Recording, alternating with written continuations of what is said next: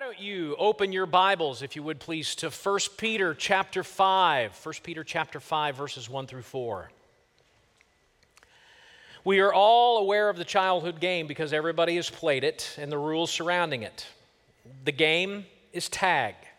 It goes something like this Someone is it. They run around frantically, trying to catch people who are running away from them frantically so that if they can lay a glove on them, that person becomes it. And then I guess as a prize, you get to run frantically away from them. I don't know how this is ever a game that anybody wins, but I do know this. When you get worn out and when you feel like you're about to become it, if you can make it to home base, you're safe. Home base, and you're safe. We've been learning since the end of uh, April through the words of Peter in the book of 1 Peter that because of our faith in Jesus Christ, we are exiles in this world. We do not belong. We have seen in the words of Peter that we are harassed and that we are chased because we are different. We are not a part of this world functionally in, in a real sense anymore. And, and it can become uh, tiring and it can become obnoxious as we try to run and to flee from the, the sorrows of the world and the harassment at times of the world. But there is a home base for exiles in this world, something called the church. And today, we are going to spend time talking about the Exiles Church. In fact, it's the first part of a two part message that will close out 1 Peter called the Exiles Church. And today, today, in starting this discussion, we're going to talk about how an exiles church is led. We're going to talk about leadership and organization today. So, aren't you glad that you got out early to, to come uh, to church today to have that kind of experience? I know when you hear that, you, you think, ah, I don't know if there's anything here I need to hear or it's going to help me in any way. But I, I, I, can get us going in the right direction by, by doing something that makes it all better, usually uh, history. that makes it worse. We're going to talk a little bit about history. It, churches like ours in the 19th and earliest 20, early 20th century um, frequently had, as a part of the leadership structure, a group of men called lay elders. Lay elders would work with the pastor, who was also considered an elder, and together they would have collective oversight over leading the church.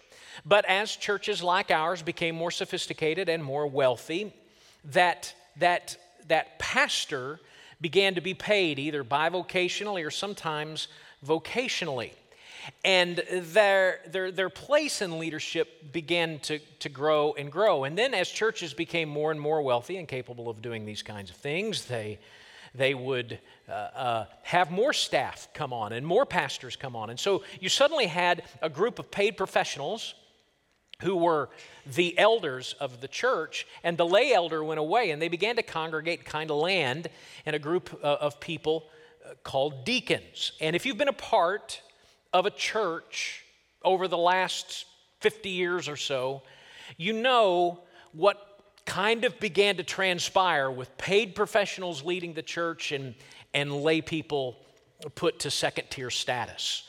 Uh, three things began to happen. You either had a power trip that the pastor, the paid pastor, the professional, without any real accountability, would begin to go on because no one could tell him no or, or rein or, or check him in or even vet his thinking.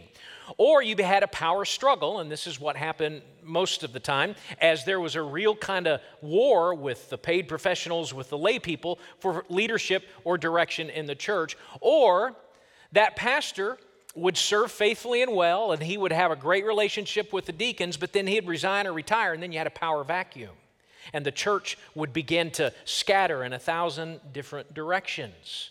The reason that those things didn't work is because they were not a reflection of what we see in Scripture.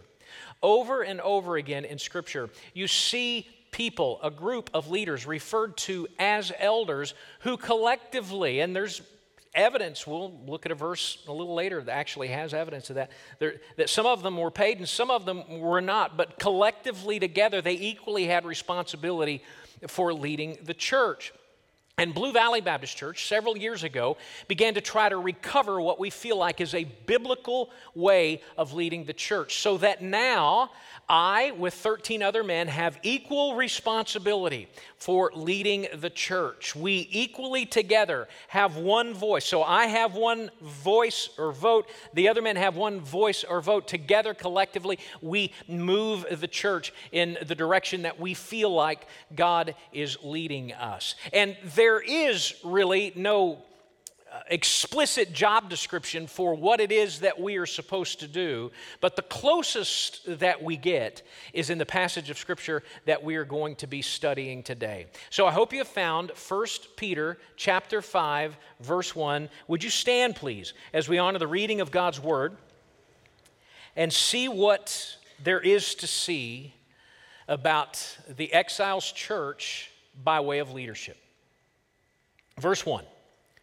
So I exhort the elders among you as a fellow elder and a witness of the sufferings of Christ, as well as a partaker in the glory that is going to be revealed. Shepherd the flock of God that is among you, exercising oversight, not under compulsion, but willingly, as God would have you, not for shameful gain, but eagerly, not domineering over those in your charge, but being examples to the flock. And when the chief shepherd appears, you will receive the unfading crown of glory. May God add a blessing to the reading of His word. You may be seated.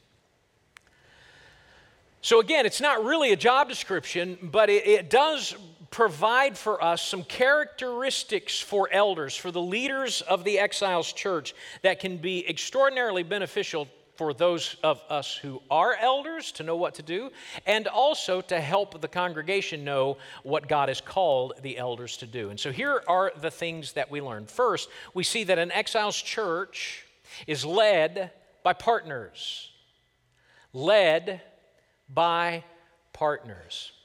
Now, there are some stunning, really extraordinary things that Peter says in really the first verse of our passage today that might be lost on us because we are a little disconnected from Peter's real rock star status in the early years of Christian history, the early church. He was, if there was such a thing in the first century church, a rock star. He was the unquestioned leader of the 12 closest to Jesus. On the day of Pentecost, which is the day that God birthed the church through the giving of the Holy Spirit, which inhabited people who had committed and surrendered themselves to follow Jesus, called Jesus followers or Christians. The church was birthed, and Peter stood before the people of Jerusalem and boldly proclaimed the gospel. And on the first day, as the result of the first sermon that was ever really preached by a Christian, Peter, 3,000 people come to know Christ. If you are of a certain age, and a good many in this room are not, but if you are of a certain age, he was the E.F. Hutton of the first century church. When he talked, people listened. And I want you to note how he encourages, exhorts the elders. He says, I exhort the elders among you as a fellow elder. As a fellow elder. What Peter does there is very interesting. It comes to us into English in two words, but in his language it was just one word. What he did is he took the word for elder in his language and added to it a prefix, S Y M something in our ears, sim elder. Think symphony and you get the idea. He is saying, I'm about to challenge you. That's what an exhortation is. I'm about to challenge you, but I'm not going to challenge you on the basis of my superiority. I'm not coming at you from my rock star status. I am coming to you. I'm going to encourage you. I'm going to challenge you on the basis of my sameness with you. It's not a superior talking to an inferior, it's one elder talking to another. But don't mistake the fact that he was an, a leader among, among those leaders. He, in fact, alludes to that. He says, as a fellow elder, and then also a witness of the sufferings of Christ. The other elders had heard about Jesus, from the lips of someone like Peter. But think of this all of the things that we read about in the Gospels, the four books that outline the life of Christ at the beginning of the part of the Bible known as the New Testament, all of those things we read about, Peter experienced firsthand. He would hear uh, the Gospels read, perhaps. They weren't written, probably, they were starting to be written at this time. But he wouldn't hear the Gospels uh, written and, and say, I wonder what that was like. He would say, Oh, yeah, I remember that. I remember when Jesus said that. I remember when I saw Jesus said that. So, so he was a leader among them, but he was not superior to them. There's this thing that comes out in the New Testament over and over again. It's the idea that there may be roles that are different, but, but there's a sameness of the people who occupy those roles. He's talking to them not as someone who's inherently superior, he's talking to them as a fellow elder, as someone who is a full partner with them in leading the churches that Peter is addressing. But that partnership is not merely between Peter and the elders, it's also with the church. Keep reading again. Verse 1. I exhort, I'm about to challenge the elders among you as a fellow elder and witness of the sufferings of Christ, as well as a partaker in the glory that is to be revealed. What is that a reference to? It's reference to final salvation, ultimate salvation, when Christ returns for us and we are able to be with him forever and ever. He is not, therefore, referencing a, a, a, blessing that he's going to receive special as an elder. He's reminding himself and the elders that all of us are just going to end at the same place at the feet of Jesus. We're partners then with the church. So, so we're partners with one another in leading the church, and we're also partners with the church. This is how an exile's church is to be led. In short, the reason that you have this, the reason that you have a partnership of leaders in partnership with the congregation is because it does the best job of making sure that no one ever forgets that the head of the church is Christ. You have a, a structure set up where ultimately no one person is claiming credit to be the leader of the church. All together are pointing to Christ. An elders' church, an exiles, exiles church, is led by partners. Next, an exiles church is led by shepherds. Is led by shepherds. Let's look at verse 2. He's challenging them on the basis of his sameness in partnership with the church. He says, to shepherd the flock of God that is among you, exercising oversight. Again, Peter's not giving a, a job description, but here's what he does he holds up something very familiar to them, an image of a, of a role fulfilled in their society, very familiar to them, that of a shepherd. And he says, You, in partnership with one another in leading the church, need to keep in mind the work of a shepherd. And if you ever need to know what to do, just look to a shepherd. Now, the rest of the New Testament kind of informs that image from us. Let me give you four things that fulfill this shepherding role in uh, the life of an elder and in the life of the church. First of all, an elder, shepherd, feeds. He feeds. In, in John chapter 21, Jesus is having to do some last minute corrections with Peter, forming his character because of some things that Peter had done on the night of Christ's arrest that had, had revealed there was still a lot of work left to do in Peter. And when he's meeting with him and he's challenging him, he very pointedly and, from Peter's perspective, hurtfully asks Peter if he loves him three times. And two of the responses to Peter's yes are feed my sheep. Now, how did Peter process that?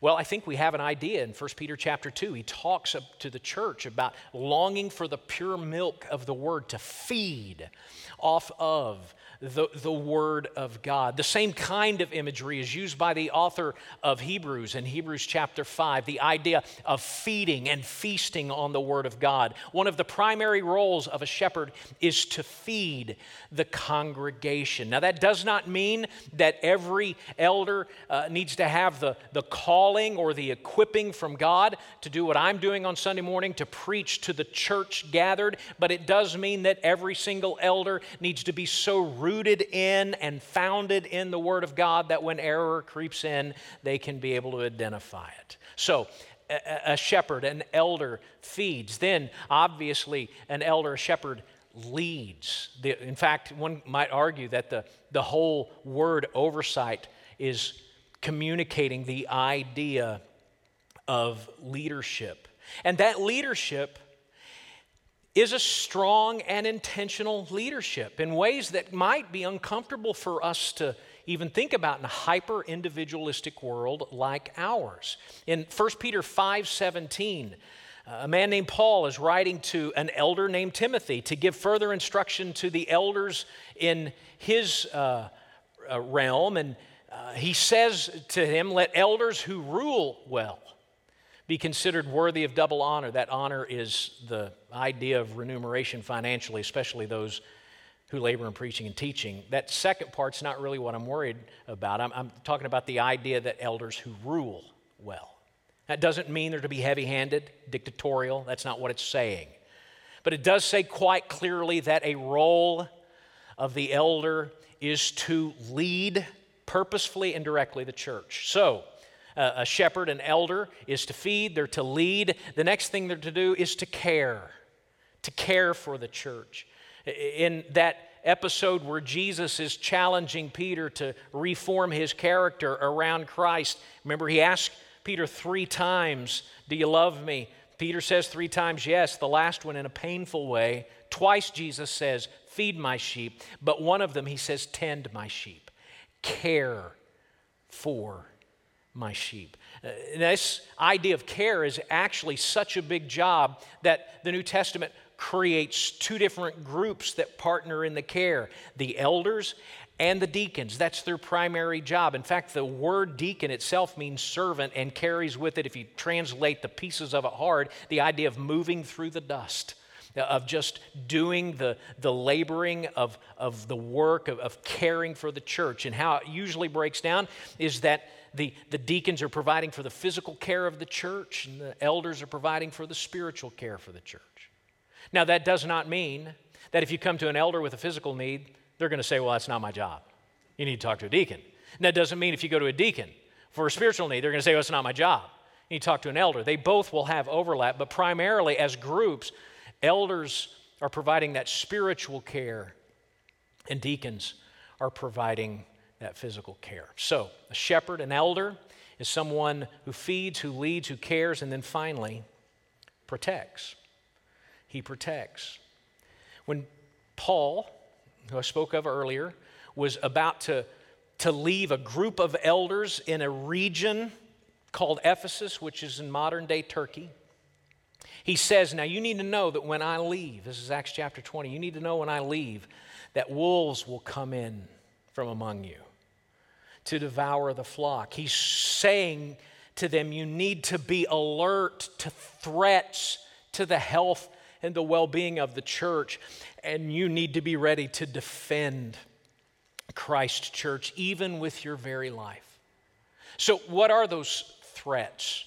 Well, I think they're pretty easily identified by saying they are um, doctrinal deviation, they are depravity, and their division. Doctrinal deviation, depravity, and division. Doctrinal deviation, the idea that an aberrant teaching creeps into the church and uh, begins to take them away from the truth of the gospel. In fact, we're going to be looking in the month of August at a tiny, weird little book at the end of the New Testament called Jude, where that is, in fact, what's going on, where, where doctrinal deviation has crept in and the elders are being called to defend it. The next thing is depravity, the idea that sinful behavior can take root in a believer or in the life of a church, and that needs to be identified and rooted out. And then finally, division.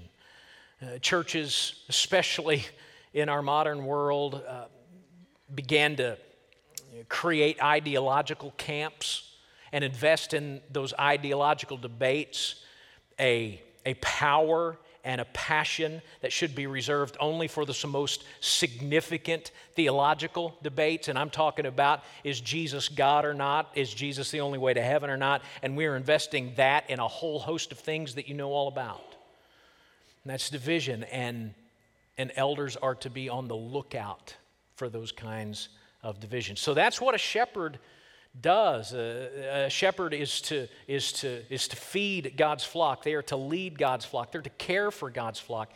And then, and then finally, they are to protect God's flock. There's one other thing that we are told here. Not only is an exiles church led by partners, not only is an exiles church led by shepherds, finally, an exiles church is led by stewards. And by that I mean they lead, they feed, they lead, they care, they protect, knowing that the church is not theirs, it is God's. And that begins to come out in the biggest part of our verse today. He says, Shepherd the flock of God that is among you, exercising oversight. And then he has some polar opposites here to kind of highlight what he means. He says they're to exercise this oversight not under compulsion, but willingly. In other words, an elder is not put in that position because no one else would do it. It's not that kind of thing. They are not uh, put there because they were asked and they thought, well, I guess I got to take my turn and take my lumps. They are to do it willingly, as God would have you. In other words, they have a call from God to do this. This is, this is why they do this. So, so the 13 other men that I serve with have a call from God to do what God is, is leading them to do. Then he says, not for shameful gain, but eagerly. Now, in Peter's day, uh, these traveling teachers, would come into a community and they would rally uh, followers to themselves in that community for the sole purpose of fleecing them financially. And when that played out or people were onto them, they'd go to the next town over. This is part of what Peter is saying. He's saying that you should not want to be an elder because you can gain from it financially. And we've already seen 1 Peter 5:17 that certain elders at least could gain financially, find their support for living from the local church. But there's more to shameful gain than just finances. There are people who want to be elders at times in a local church because they want to gain the power of it. They, they want to be a person who is viewed with prestige. They want to be able to be someone who lords their position over others. And I've not been gifted with much, I promise you that. I mean, I am average at best. But one of the things that God has created for me a hyper alertness to is someone who wants a position strictly so they can be the dude. And, and God has used our elders to protect us from that, that kind of thing. So that's a shameful gain. Another thing is, is that it's amazing how the ministry draws people who are not just broken, but really, really broken emotionally and relationally. You realize 75%, and this is old data, but it's the most recent in my mind 75% of the people who go to seminary don't finish the ministry, uh, don't finish, make it to retirement in ministry. You know why? It's because people just want to be loved and they think, well, man, I want to be loved. And I love my pastor, and everybody loves their pastor. So I'll be that. And then their first, you know, business meeting that goes wild, uh, suddenly they decide that God is calling them to do something else, you know, duh. That's the gain. They, they, they seek it for the gain of just having a better self image. An elder is a steward of God's church and are in not looking to profit from it financially, in status, or in interpersonal well being. And then finally, not domineering over those in your charge, but being examples to the flock. In other words, they're not heavy handed. They're not saying to the church, because I said. They are, they are doing what they do as an example of obedience to Christ that the church could and should follow. So, what's the benefit of doing this? I mean, why would anybody want to do that? Well, he says here, and when the chief shepherd appears, you will receive the unfading crown of glory. You think, okay, well, that's the benefit. What's that? Well, it's the same thing that everybody gets who follow Jesus in this life when Jesus returns. In other words, no eternal benefit for being an elder in a church one of my favorite books of the Bible, which says volumes about my whole outlook on life, which frequently is uh, not great, is, is the book of Jeremiah. Jeremiah had a bad gig. I mean, he didn't like his job. He told God multiple times he didn't like his job. And God said, I'm, I'm sorry, this is technical, what I'm about to say, but God said, suck it up, buttercup, to him multiple times through the, the book of Jeremiah. But there was a guy attached to Jeremiah named Baruch. Baruch was his scribe. And a scribe wrote down everything a prophet said. And, and usually, just think of it this way um, if you were trying to get an internship as somebody working new to the work world, you'd want to attach yourself to an up and comer so that you could, you know, uh, kind of track with their success. And uh, Baruch picked Jeremiah and was not pleased with his choice. As Jeremiah constantly poked the bear and was getting thrown in jail and having to run for his life, all of that was happening for Baruch as well. And so Baruch does what all of us do we go to God and we say, God, I don't like uh, what you're doing here. I don't like who you've attached me to. And uh, here's what God does God tells Jeremiah what Baruch's been praying. and so at their annual review, um, in uh, in Jeremiah chapter 45, Jeremiah says to Baruch, I know what you've been praying to God. Here's what God wants me to say to you Suck it up, Buttercup. and then he says to him, Here's your prize for doing so. Because we always think, I mean, there's, always, there's a little bit of prosperity gospel heretic in every one of us. We always think that, man, if we do extra special things from our perspective for God, we'll get extra special things. And so Baruch is clearly thinking, okay, well, God, what can you do for me? You know, how can you make this worth my while? And bear in mind that Jeremiah routinely prophesied the destruction of Jerusalem at the hand of the Babylonians. God said, here's a deal I'll make for you the Babylonians won't kill you.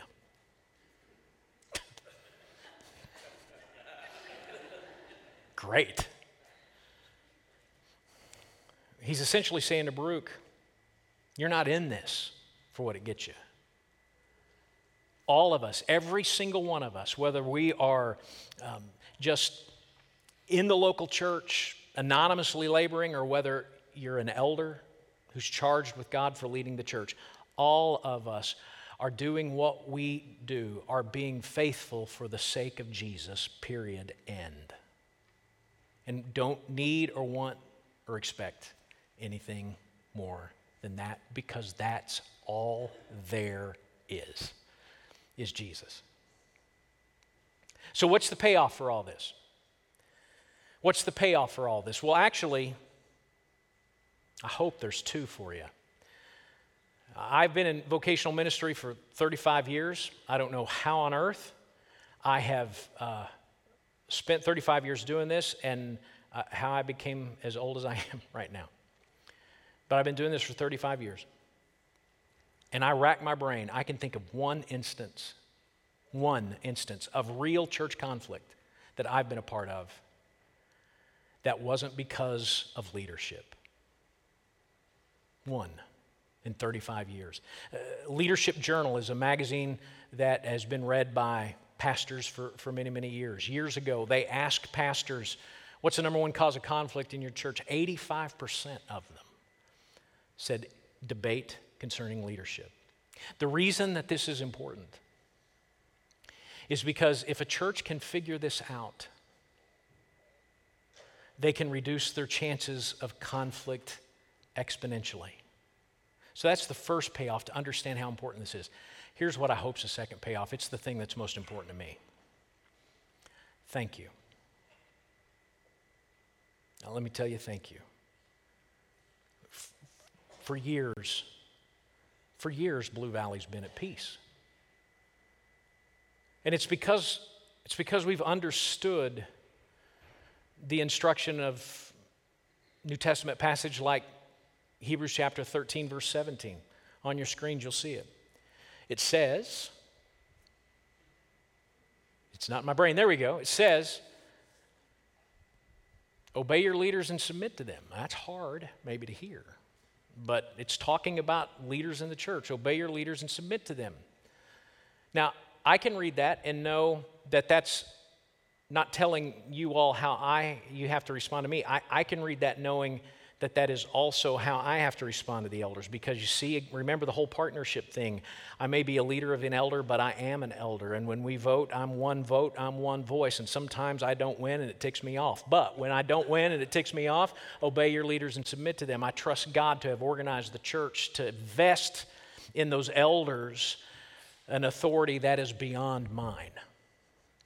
Obey your leaders and submit to them because they keep watch over your souls they have a, a certain responsibility as those who have to give account. And then look at this let them do this with joy and not groaning, for that would be of no advantage to you. I've been here 14 and a half years. I hope to be here a while longer. and uh, it's been a joy for me. It's been a joy for our elders to, to lead you as well. I'm not an emotional guy, you know that. But I have deep feelings of appreciation when I, I think of how this dance of leading and following has taken place here at Blue Valley Baptist Church. You have made this a joy and not a groaning. That does not mean that it's always easy. I mean, I, just to be fully transparent, I mean, I, I, I have never been more emotionally, relationally, and spiritually spent than I am at this very moment. I mean, even after vacation. I've never been more.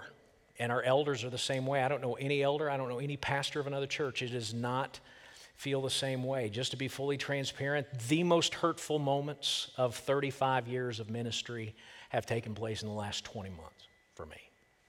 Things that if you were to ask me on retirement day what hurt you the most, did show up in the last 20 months. But the vast majority of what we have done together has been something that I hope has brought as much joy to you as what it has to me. And to give you an example of how that whole thing has worked and how, how honored I am to be able to lead you, let me bring up an example that will you know, it's a live wire to touch. So I'm going to touch it anyway because it gives a good example. Let's talk about masks.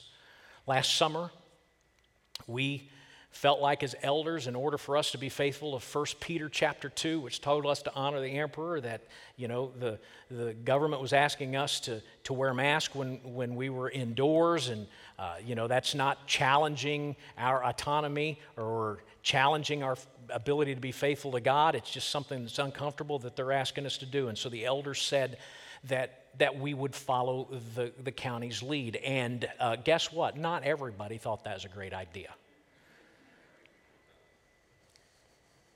But the vast majority said, I'll do what they're asking me to because they have to give an account. And they put it on. So I knew every Sunday when you walked in wearing a mask, and then when it got bad and you kept a mask on while I was preaching to you, that there were some out there that it makes me sad, but thought it was ridiculous and unnecessary. But you did it anyway. So thank you. Thank you from the bottom of my heart for trusting us to not be perfect, but to do the best we can. That does not mean we have free rein. It does not mean if we begin to deviate from Scripture that you aren't commanded by God to call us on it. But when it's just things that we don't necessarily agree on, thank you. And I hope that that's a blessing uh, from you because you need to hear that from me from time to time what a blessing you are. So there you go. Let's pray.